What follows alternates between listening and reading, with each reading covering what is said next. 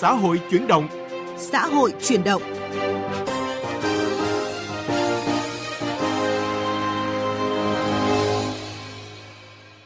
Các biên tập viên Minh Khánh và Đỗ Minh kính chào quý vị thính giả đang nghe chương trình Xã hội chuyển động. Mời quý vị đến với những nội dung chính có trong chương trình hôm nay. Cảnh báo bẫy lừa huy động vốn, nội dung của chuyên mục Vấn đề xã hội. Chuyên mục Sắc màu cuộc sống mời quý vị và các bạn cùng tìm hiểu về nghệ thuật truyền thống múa rối cạn với những giải pháp đến gần hơn với công chúng.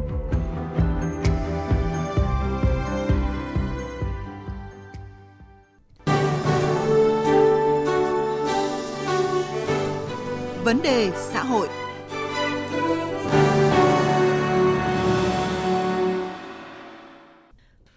Thưa quý vị và các bạn, vẽ các dự án bất động sản ma, lập các kênh đầu tư tài chính ảo để huy động vốn từ nhiều cá nhân bằng hợp đồng, hợp tác kinh doanh hay ủy thác đầu tư, lừa đảo các nhà đầu tư bằng nhiều việc hưởng lãi suất cao, gấp nhiều lần ngân hàng nhưng thực chất là lấy tiền của người trước trả cho người sau. Hình thức huy động vốn đa cấp dù đã được cảnh báo nhưng chỉ vì hám lợi, rất nhiều người vẫn sập bẫy.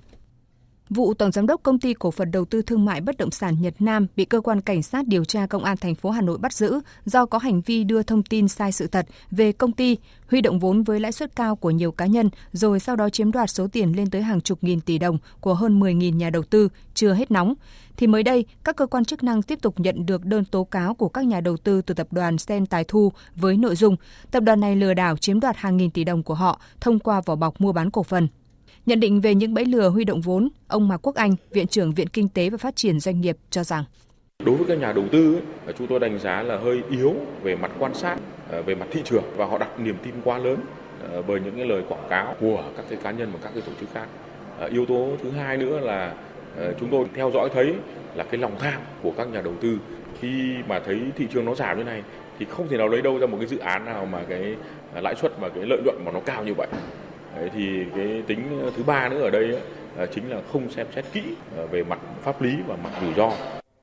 Để thu hút các nhà đầu tư, công ty Nhật Nam tung ra nhiều chính sách kêu gọi hợp tác đầu tư rất hấp dẫn với mức lãi suất trung bình khoảng 46%, thậm chí tới 80% một năm. Hay Sen Tài Thu huy động vốn dưới hình thức chào bán cổ phần với lãi suất khoảng 12% một năm.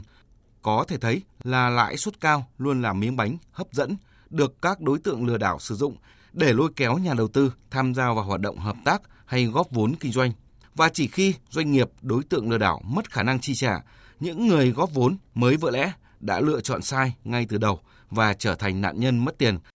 Chuyên gia kinh tế Cấn Văn Lực cho rằng người dân của, của chúng ta đôi khi là là theo phong trào tâm lý đám đông à, nghe theo nhau thậm chí là trao đổi miệng với nhau cái này rõ ràng là cũng cần phải được cảnh báo tốt hơn nữa trong thời gian tới.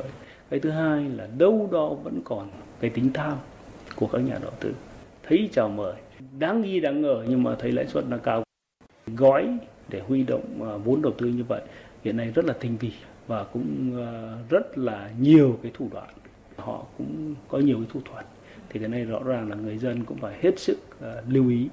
Cơ quan chức năng như là bộ công an và chính quyền địa phương đâu đó cũng đã vào cuộc và cũng đã đã phá án khá là nhiều thời gian vừa qua. Tuy nhiên là vẫn cứ xảy ra. Thì ở chỗ này tôi xin nhấn mạnh một cái ý nữa tức là vai trò của chính quyền địa phương. Tay mắt địa phương có lẽ nó phải tinh khôn hơn nữa. Ờ, cảm thấy là cái này gì đó có gì bất ổn và cũng cần phải để ý. Và nếu như cảm thấy nghi ngờ thì cũng phải kịp thời báo cho cơ quan công an hoặc là các cơ quan ờ, kiểm tra giám sát để xử lý để chấn chỉnh những vụ việc như như vậy. Quý vị và các bạn thân mến, với số tiền lừa đảo lên tới hàng nghìn tỷ đồng và con số nhà đầu tư sập bẫy cũng lên tới hàng nghìn nhà đầu tư. Người thì vài trăm triệu, người thì vài tỷ, thậm chí hàng chục tỷ đồng. Huy động cả anh em, họ hàng để đổ vào góp vốn với doanh nghiệp. Nhiều nhà đầu tư đã nhận trái đắng. Vậy làm thế nào để nhận diện và tránh được những bẫy lừa huy động vốn đang răng mùng trên khắp các lĩnh vực hiện nay? Cuộc trao đổi với luật sư Nguyễn Thế Truyền, công ty luật hợp danh Thiên Thanh đoàn luật sư thành phố Hà Nội sẽ trả lời câu hỏi này. À, thưa luật sư Nguyễn Thế Truyền, bản chất của các cái loại hợp đồng góp vốn kinh doanh đầu tư à, theo cái hình thức lách luật là gì à, và nó sẽ có những cái rủi ro như thế nào? Luật sư có thể thông tin cho thính giả nghe đài được biết ạ. Bản chất của cái hợp đồng góp vốn kinh doanh hay đầu tư ấy, là việc góp tài sản để tạo thành cái vốn điều lệ của công ty. Theo quy định của pháp luật, nếu một hợp đồng góp vốn hay hợp đồng hợp tác kinh doanh có dấu hiệu vi phạm là một hợp đồng vay trá hình. Vì về bản chất đang không có bất kỳ một hoạt động kinh doanh nào cả mà chỉ là việc huy động vốn, vay và giả tiền lãi suất cao.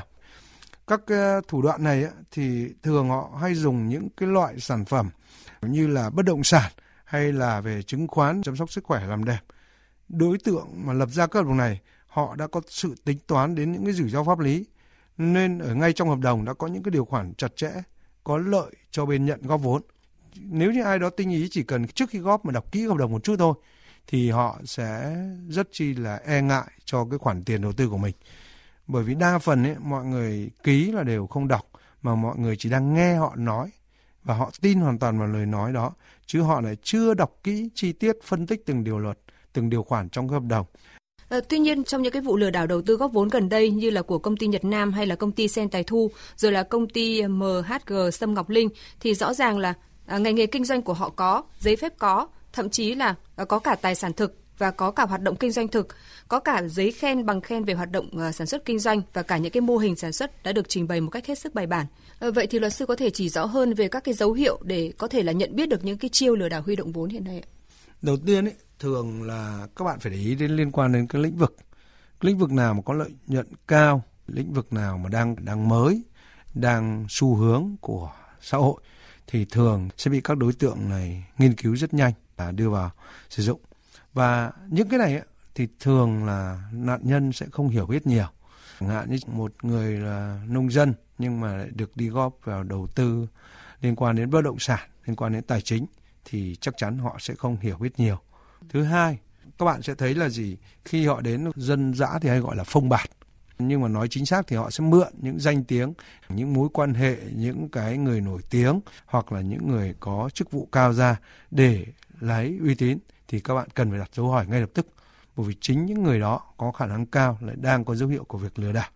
Và cuối cùng có một cái cách rất kỹ thuật, đó là gì? Đa phần trong thời gian vừa rồi ở Việt Nam những đối tượng lừa đảo theo cái hình thức này, huy động vốn này, thì đều đưa ra cái mức và các gói đầu tư theo kiểu bậc thang dạng cam kết. Vâng. thế thì cái cách này nó đang làm gia tăng cái sự ham muốn kiếm tiền của những người chính là nạn nhân sau lại trở thành đồng phạm. Tức là gì? Kêu gọi người khác xong lại được hưởng tiếp phần trăm. Thế nó làm cho cái sự lan tỏa đến nó rất nhanh và thu huy động vốn nó rất khủng khiếp. Và đấy là những cái dấu hiệu mà các bạn có thể nhận biết dễ nhất trong các trường hợp liên quan đến kêu gọi hợp tác đầu tư hay là đầu tư vào dự án Loại hình ờ, kêu gọi vốn đầu tư bằng hình thức hợp đồng hợp tác kinh doanh thời gian qua không phải là hiếm đã có rất là nhiều bài học nhãn tiền từ việc người dân mất tiền khi mà tham gia vào chiêu trò huy động vốn của các doanh nghiệp, à, lấy tiền của người đóng sau trả lãi cho người đóng trước. À, trong số này thì phải kể đến những cái tên như là công ty Banh công ty cổ phần truyền thông và tổ chức sự kiện Tâm Lộc Phát, Tiến Phát, Greenland, Smartland, đặc biệt là Alibaba với số tiền mà doanh nghiệp này chiếm đoạt hơn 2.200 tỷ đồng. Với những cái dự án ảo được chủ đầu tư cam kết với mức lợi nhuận trên trời thì luật sư có cái khuyến cáo đối với những người dân và những nhà đầu tư như thế nào để có thể là tránh tiền mất tật mang thưa ông ạ? Tức là gì người dân luôn cần phải tỉnh táo về cái việc là lợi nhuận luôn đi kèm với rủi ro. Lợi nhuận càng cao thì rủi ro càng cao. Đấy là cái việc thứ nhất. Việc thứ hai, nếu như anh đang thuận tay phải mà anh đưa tay trái ra để anh làm cái việc đấy, tức là không phải lĩnh vực mà anh hiểu biết, thì rủi ro luôn cao gấp bội lần so với việc anh đang thuận tay phải. À, thứ ba là gì? Bây giờ các dịch vụ, các tư vấn và các uh, cung cấp thông tin trên môi trường không gian mạng rất nhiều.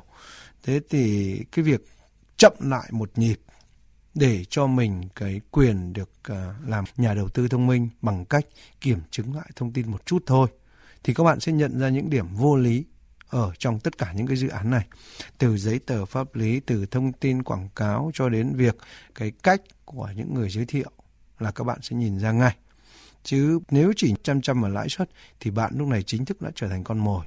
Và cái cuối cùng, đó là gì? Các bạn nên cảnh giác với chính những người mà thường là chúng ta đang cho rằng họ có hiểu biết nhiều nhất. Bởi vì theo như chúng tôi được biết thì đa phần sự để lừa đảo được thì phải có một cái niềm tin ngay từ lúc ban đầu đối với các cá nhân. Và từ đó không nên hoàn toàn lệ thuộc vào họ mà hãy có những cái chính kiến của mình. Dù nhiều lúc có thể cái chính kiến đấy à, bị mọi người xung quanh chê cười nhưng không sao cả. Ít nhất bạn đang có cái tư duy để bảo vệ cho chính bạn trước. Còn bạn đừng quan tâm việc người khác cười bạn ra làm sao. Xin cảm ơn luật sư về cuộc trao đổi. Quý vị và các bạn vừa nghe cuộc trao đổi giữa biên tập viên Minh Khánh và luật sư Nguyễn Thế Truyền, công ty luật hợp danh Thiên Thanh, đoàn luật sư thành phố Hà Nội về giải pháp để nhận diện và tránh được những bẫy lừa huy động vốn. Tiếp theo, chúng ta cùng đến với chuyên mục Sắc màu cuộc sống. Sắc màu cuộc sống.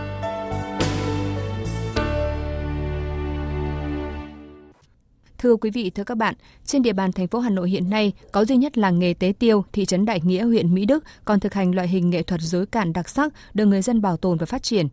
Và mỗi dịp Tết Trung thu hàng năm, đoàn rối Tế Tiêu Mỹ Đức lại nô nức hăng say biểu diễn với những tiết mục đặc sắc tại phố Bích Họa Phùng Hưng, mang đến không gian nghệ thuật ấn tượng đối với công chúng thủ đô. Phóng sự của phóng viên Thủy Tiên. Con thích cái phần đấu trâu nhất, hai con trâu chọi nhau và con trâu trắng nó đã thắng ạ. Con cảm giác nó sống động ạ. Nhân thể cái trung thu này này tổ chức được những cái sự kiện như này là rất là vui diễn lại cho các cháu và mọi người xem được lại những cái tích cổ xưa đấy. Có gợi cho tôi những ký ức xưa và bây giờ còn có cả các cháu đi ra đây xem bọn trẻ nó nhớ nó biết đến. Cùng với các tiết mục đặc sắc của đoàn rối tế tiêu Mỹ Đức Hà Nội phố Bích Họa Phùng Hưng lại thêm phần đông vui náo nhiệt Phường Dối tế tiêu có hơn 20 người, bao gồm cả nhạc công, người hát thoại và diễn viên múa dối. Mỗi tối phường dối chỉ biểu diễn 30 phút nhưng lúc nào cũng chật kín người xem.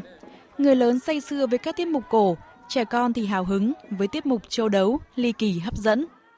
Theo bà Phạm Thị Chiên, diễn viên đoàn dối tế tiêu, nhằm thu hút đông đảo sự quan tâm của công chúng thủ đô, phường dối đã lựa chọn những tiết mục biểu diễn gần gũi, dễ hiểu, phù hợp với nhiều lứa tuổi.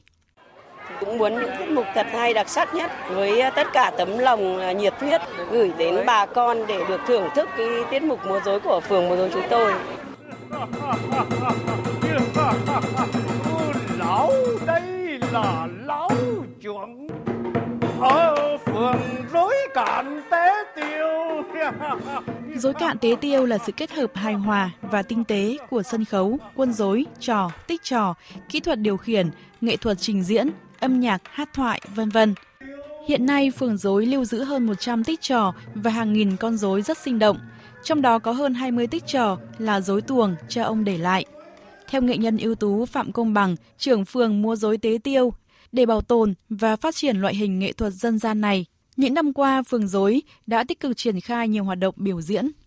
Phường dối thường xuyên à, sinh hoạt định kỳ hàng à, tuần hàng tháng hoặc là thường à, xuyên tham gia những cái buổi giao lưu văn hóa cổ truyền tại địa phương hoặc tại thành phố Hà Nội mời cái văn hóa này nó sẽ lan tỏa được rộng hơn nhà trường nhất nhà trường các cháu học sinh đã muốn tìm hiểu và học những buổi ngoại khóa. Thì trường chúng tôi sẽ sẵn sàng đến phục vụ và biểu diễn cho các cháu được thưởng thức môn nghệ thuật múa rối của tế tiêu này. Hào hứng với các tiết mục biểu diễn của phường dối Tế Tiêu, bạn Trần Đức Dương làm việc tại Hà Nội bày tỏ. À, lần đầu tiên mình được uh, trải nghiệm uh, hoạt động uh, mùa dối cạn là một cái không gian rất là mở, tiếp cận rất là gần với giới trẻ, đem lại những cái cảm xúc ờ, rất đặc biệt đối với bản thân mình và mình hy vọng là cái hoạt động động nghệ thuật về múa dối cạn này sẽ được phát huy và duy trì nhiều hơn nữa để giới trẻ như bọn mình có thể tiếp cận được với cái loại hình nghệ thuật này. Để bảo tồn và phát huy loại hình nghệ thuật dân gian này, hàng năm phường dối tế tiêu đều mở các lớp dạy nghề, chuyên nghề hay đơn giản hơn là các lớp trải nghiệm múa dối cho học sinh trên địa bàn để tìm người kế cận giữ nghề cho đời sau. Nội dung vừa rồi cũng đã kết thúc chương trình xã hội chuyển động ngày hôm nay. Biên tập viên Minh Khánh và Đỗ Minh xin kính chào tạm biệt. Hẹn gặp lại quý vị và các bạn trong các chương trình sau.